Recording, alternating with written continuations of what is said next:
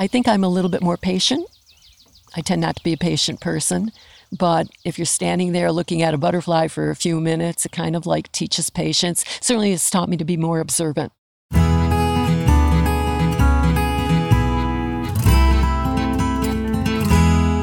You're listening to Happy Vermont, a podcast about places and people in the Green Mountain State. This episode is sponsored by Kinhaven Music School, a classical youth music festival in Weston, Vermont. Kinhaven offers free concerts with world class musicians in July and August. Visit kinhaven.org for details.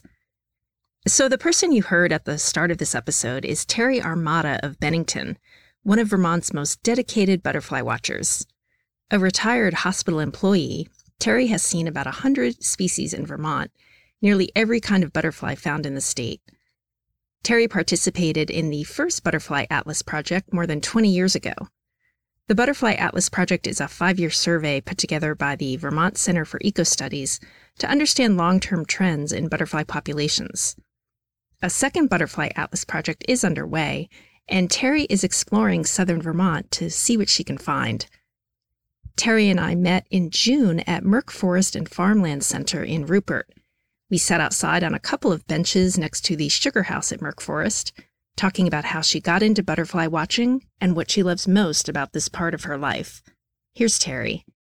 I was looking for an excuse to spend more time outside. I was working full time and I've been outside as much as I could, but it was mostly, you know, hiking, running, stuff like that. And the Vermont Institute of Natural Science sent out a mailing because email really wasn't anything back there, wasn't a thing, and announced the starting of the first butterfly atlas. And I thought, whoa, that looks like it might be fun.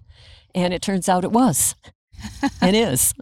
Did you like it right away? Enormously it was so relaxing to just wander, you know, and poke around and look, be outside. There were parts that weren't so much fun deer flies, biting hands. You're trying to take a picture and they just land. And I wear gloves now. And even then, sometimes the more vicious ones will get you. Where did you grow up? I grew up in Adams, Massachusetts, in northern Berkshire, right across the valley from Mount Greylock. It was right there in front of us, about a mile outside town. And it was not very many houses on the street. We had woods behind us, we had fields behind us. We had heifers in the higher fields that would occasionally come down into the garden. I had a great childhood. I really did. We had six of us, five girls, one boy. We didn't have a car until my sister was, my oldest sister was in high school.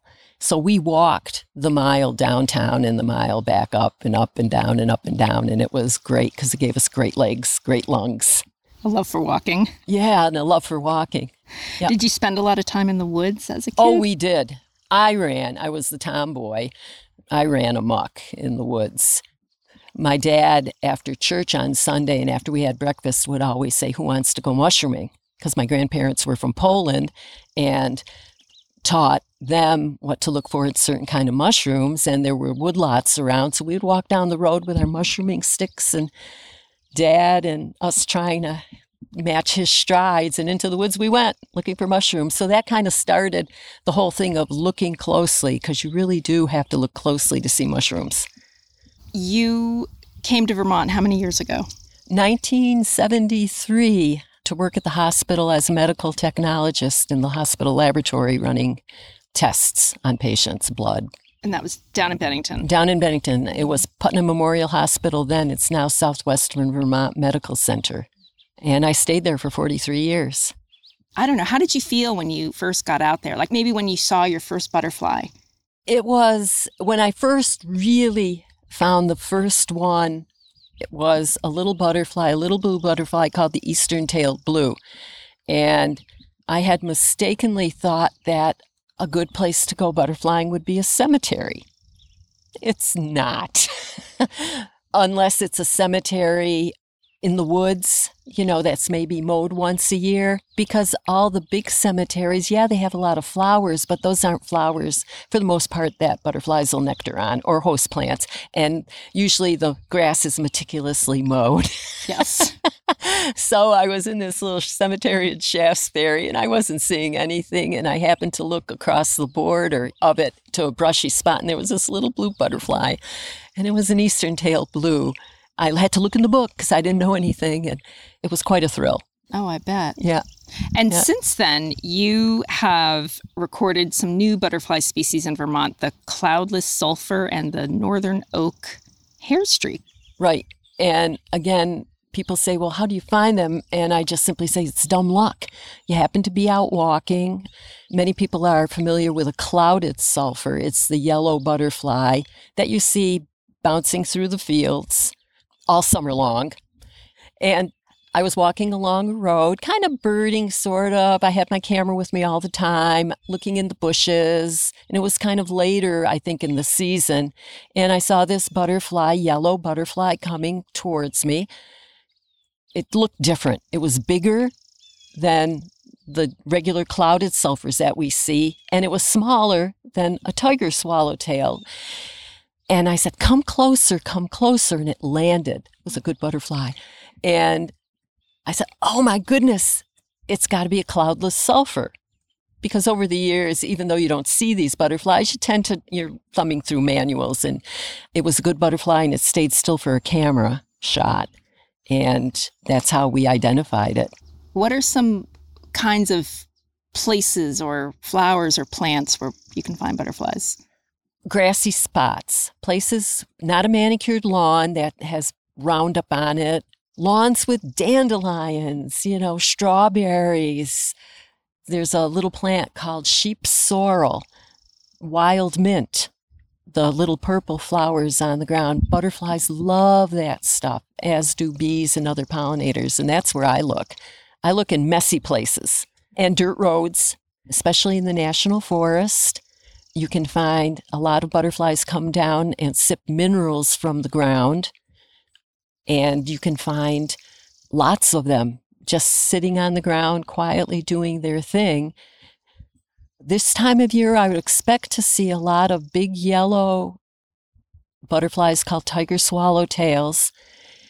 But unfortunately, I think the weather has knocked down the population. We're only seeing one or two here and there where we would be seeing five, six, seven, eight, nine, ten. Mm. You know. Right. Yep. So we're at Merck Forest. Mm-hmm.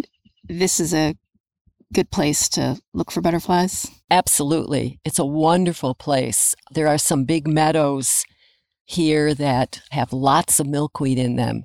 And the staff and the management here manages them beautifully. So they a couple of times a year you'll have blooms of milkweed and other plants, and there'll be butterflies on the milkweed in back of the raspberry patch. There's kind of like a bush hogged area that has tons of butterflies in it. Of course, you have to go sometimes into it and then you, you have to cover up. I don't know how bad the ticks are here, but I always take precautions. Mm, yeah. And the old tick check at night. definitely. Is July or August, are those the months that you really want to be looking for butterflies? Different species of butterflies come out at different times of the year. Some types have two flights, one in the spring, May, June, and then another one at the later July and August. Some come out only one time of year. The hairstreaks I was talking about is probably last couple of weeks of June to through July. Some of the other ones will have repeated broods. A lot of the little blue butterflies will just have multiple broods during the year. So there tends to be a little break in a lot of the action in mid June that a lot of people call the June swoon. And it just simply means that the, the first flights of a lot of species have ended and the other species' flights haven't started yet. But it's variable. It depends on the weather. And this year, who knows? It's been crazy. Yeah, it definitely has. Back in April, I went on a butterfly walk with Nathaniel Sharp. we were in Burlington, and Nathaniel is with the Vermont Center for Ecostudies, and he's helping with the Butterfly Atlas project. But what I was amazed at was that we were out there in the woods and we were on some trails, and he'd see these butterflies, and I would barely notice. And it's amazing kind of how still and like in the moment you need to be to really notice. Right. I clue in on movement. It's like anything when you put your focus on looking for birds or looking closely at plants or bugs of some sort, you get to know the, the cue. And the cue for me is a flicker of movement. And a lot of times it'll be a grasshopper or a fly or a moth. But then again, a lot of times it's a butterfly. And then you stop and you look. Walking, as you probably noticed with Nathaniel, is that when you're walking along, you probably aren't going to see that much. It's when you stop and look and look in a grassy field that you start to notice things. Right. That's where the relaxation comes in. Do butterflies have any certain behavioral characteristics? Like, do they fly alone? Do they like to sort of sit? Will they let you get close? I mean, it, I'm sure it depends, but. The butterfly is the adult stage of the species, and they're all about reproduction. So the males have different strategies to find the females, and that is kind of governs how we see them during the day.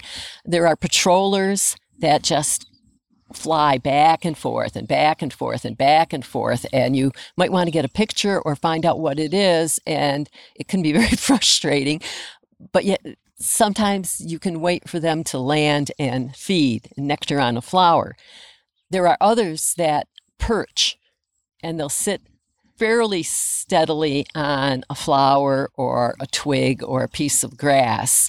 And then you can kind of sneak up on them. If you want to take a picture of a butterfly, you don't want to loom over the top of them and you don't want to move in too fast because they'll spook and go away. But they're also territorial and territorial not just to their own species. So if another butterfly flies by while one is perching, that male will pop up just when you're ready to click the picture, you know, and fly off. They do nectar, and most of the time they nectar in the afternoon. If it's a cold morning, they tend to just sit there and warm up because they're solar powered and they have to let the sun kind of warm their bodies up and then they get patrolling back and forth. Back what are they doing when they're patrolling? They're looking for mates. Okay. There are pheromones that are sent out by both female and male, and they can sense those. And they're also just looking for a female to fly by. And different species have different methods of reproducing or of in, enticing each other to reproduce. It's said that tiger swallowtails when they are courting, when they're kind of like flying in the air together and sensing each other out, exude pheromones. And it's said that people with really good noses smell flowers. I've never smelled flowers, but I thought it was a really, really nice thought. In the summer, how often are you out there butterfly watching? I tend to try to go out every day that the sun is out, at least for an hour locally. And then some days, especially now with the Atlas, where we're trying to cover the whole state of Vermont, I will go out a little bit farther. I'll drive. I live in Bennington. I have a couple of spots in Stamford and Readsboro that are areas that they want surveyed. And I said, I will, you know, kind of like adopt this section, meaning that I will try to get as many butterflies as I can find in these sections. It's not to say that other people can't come in. Of course, you can, but it's just that there's one person sort of saying, I'll try to find everything that we can find. If anybody else finds all they think we can find, then that's great. And that section is considered done. This is a five year project, so there's no rush. There's no rush. Aside from technology, when you did the butterfly atlas 20 years ago, were there fewer species, more? Like environmentally, the world has changed. Right. What we're seeing now, just like birds, is that some southern species seem to be moving in some of the northern, more northern species, or the species that we see in the mountains, seem to be moving more north. But then again, there is always an introduced species, which is brand new for the state, called the European common blue, that they introduced in Montreal or reintroduced a few years ago, and it spread south to now that they are finding them very regularly up north.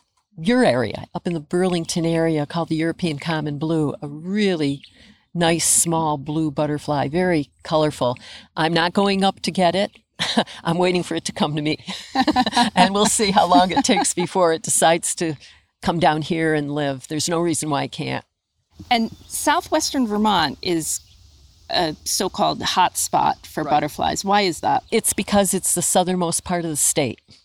I would suspect southeastern Vermont would be very, very good. It might even be better because of the Connecticut River, and butterflies can fly up quarters of rivers.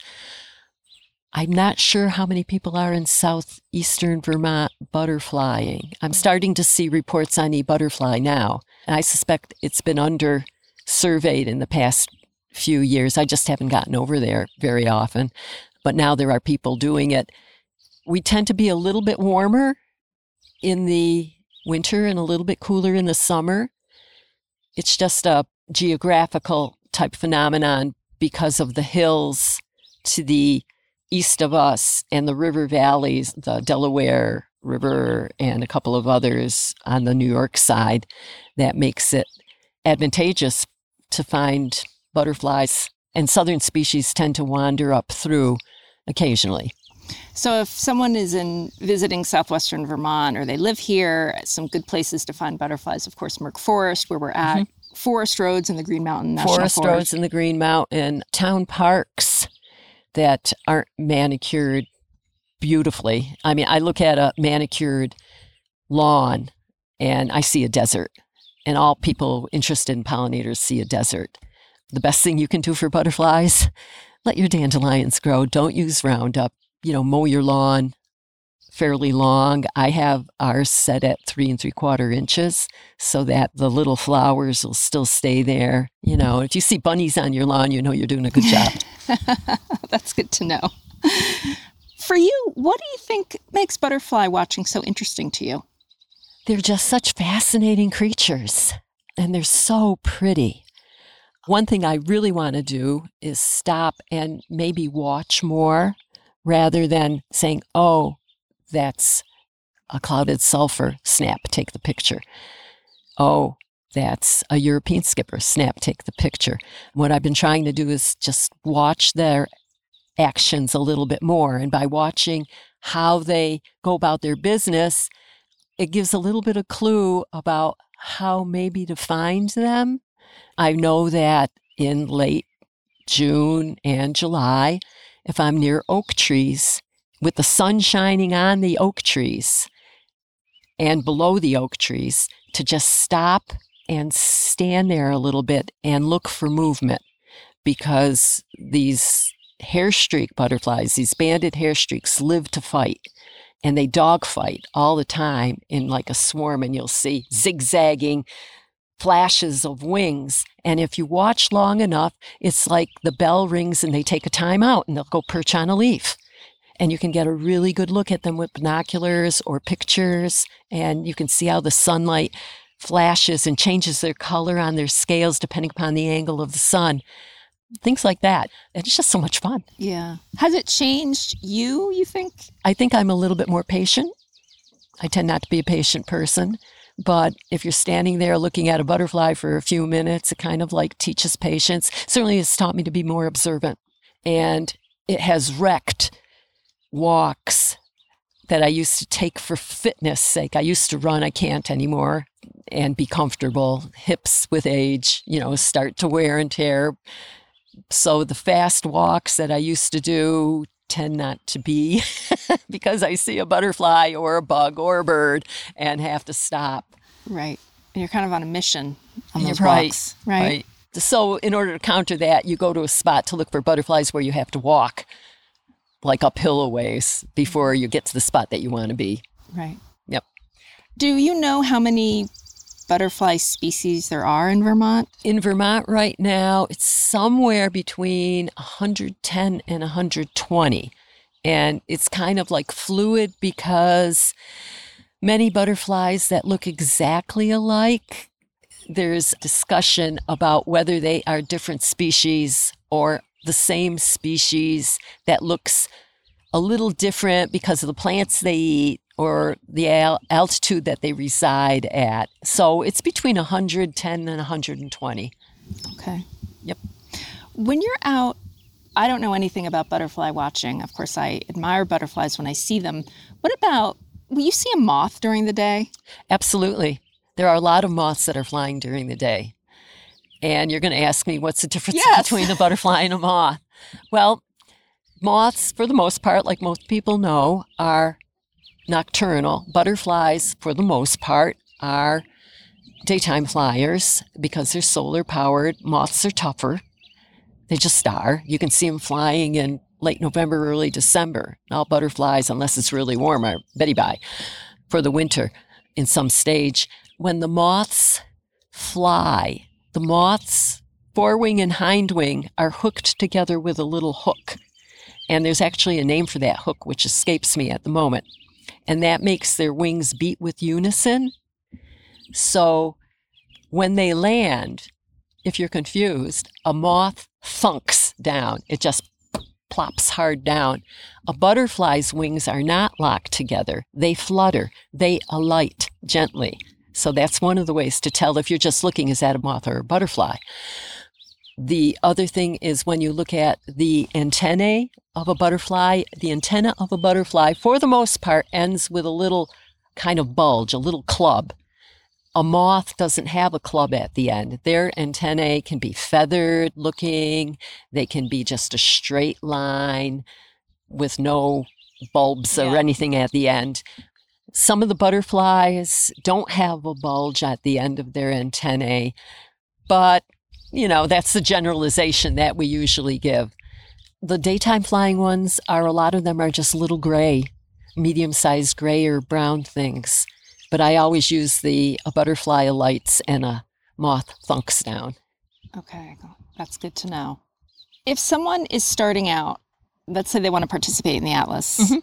project, what should be the first thing they do? Should they just go out or should they maybe study butterflies a little bit first or One of the first things you probably ought to do is go online to the Vermont Center for Ecostudies, Vermont Atlas of Life, and scroll down, and there's a big section that says Second Vermont Butterfly Atlas, and click on it. There's a ton of information. Alternatively, you can just Google Vermont Butterfly Atlas. It will take you to that page, and it might be a few less clicks.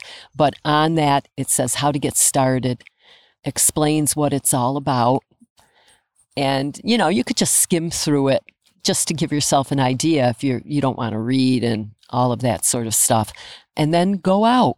Go out with a pair of binoculars that can kind of like see things fairly close to you or with your eyes. I rarely use my binoculars anymore. Having a camera, almost everyone has a cell phone. Mhm. The cell phone cameras are very good. And just start walking slowly and looking in likely places, grassy places, town parks, dirt roads. And if you see something, you know, get a good look at it. Try to get a picture if you can. That's part of the fun. And then there are tons of great field guides out on the market. There are also some fantastic websites. There's the Second Vermont Atlas has a species page. It does not have a picture, but it tells the lifestyle of all the butterflies that we've discovered in Vermont. I always direct people to the Massachusetts Butterfly Club website, certainly down here in southern Vermont, because it has almost all of our species. Mm. you're participating in the second Butterfly Atlas project. What are your hopes or dreams for this five year, the next five years for you participating in the project? I hope that my expectation is wrong. My expectation is that we're going to see a lot less numbers, meaning where we would see, well, monarchs is a great example, where I can remember in the first atlas standing on a roadside with binoculars on and counting monarchs in a field in August and 20, 40, 60, 80. And in the past few years, four, five, six, if that many. And with insecticide use, climate change, and habitat loss, especially, and invasives, that cuts down on the number of host plants, which in turn makes it hard for butterflies to proliferate. And of course, all pollinators, including all of our bumblebees. Mm. So I hope I'm wrong. We'll see. Yeah, okay. What's your favorite part about butterfly watching? I think it's going out and closely learning about the places I go to. I don't mean building streets, I mean the landscape, the birds that are singing the trees, the flowers. What's that flower? I'll take a picture. I met some wonderful, wonderful people. I'm walking along a lo- roadside and someone is uh, watering their lawn. And, you know, they kind of look at you funny because I'm dressed kind of funny. I'm protected against ticks and I'm carrying camera and binoculars.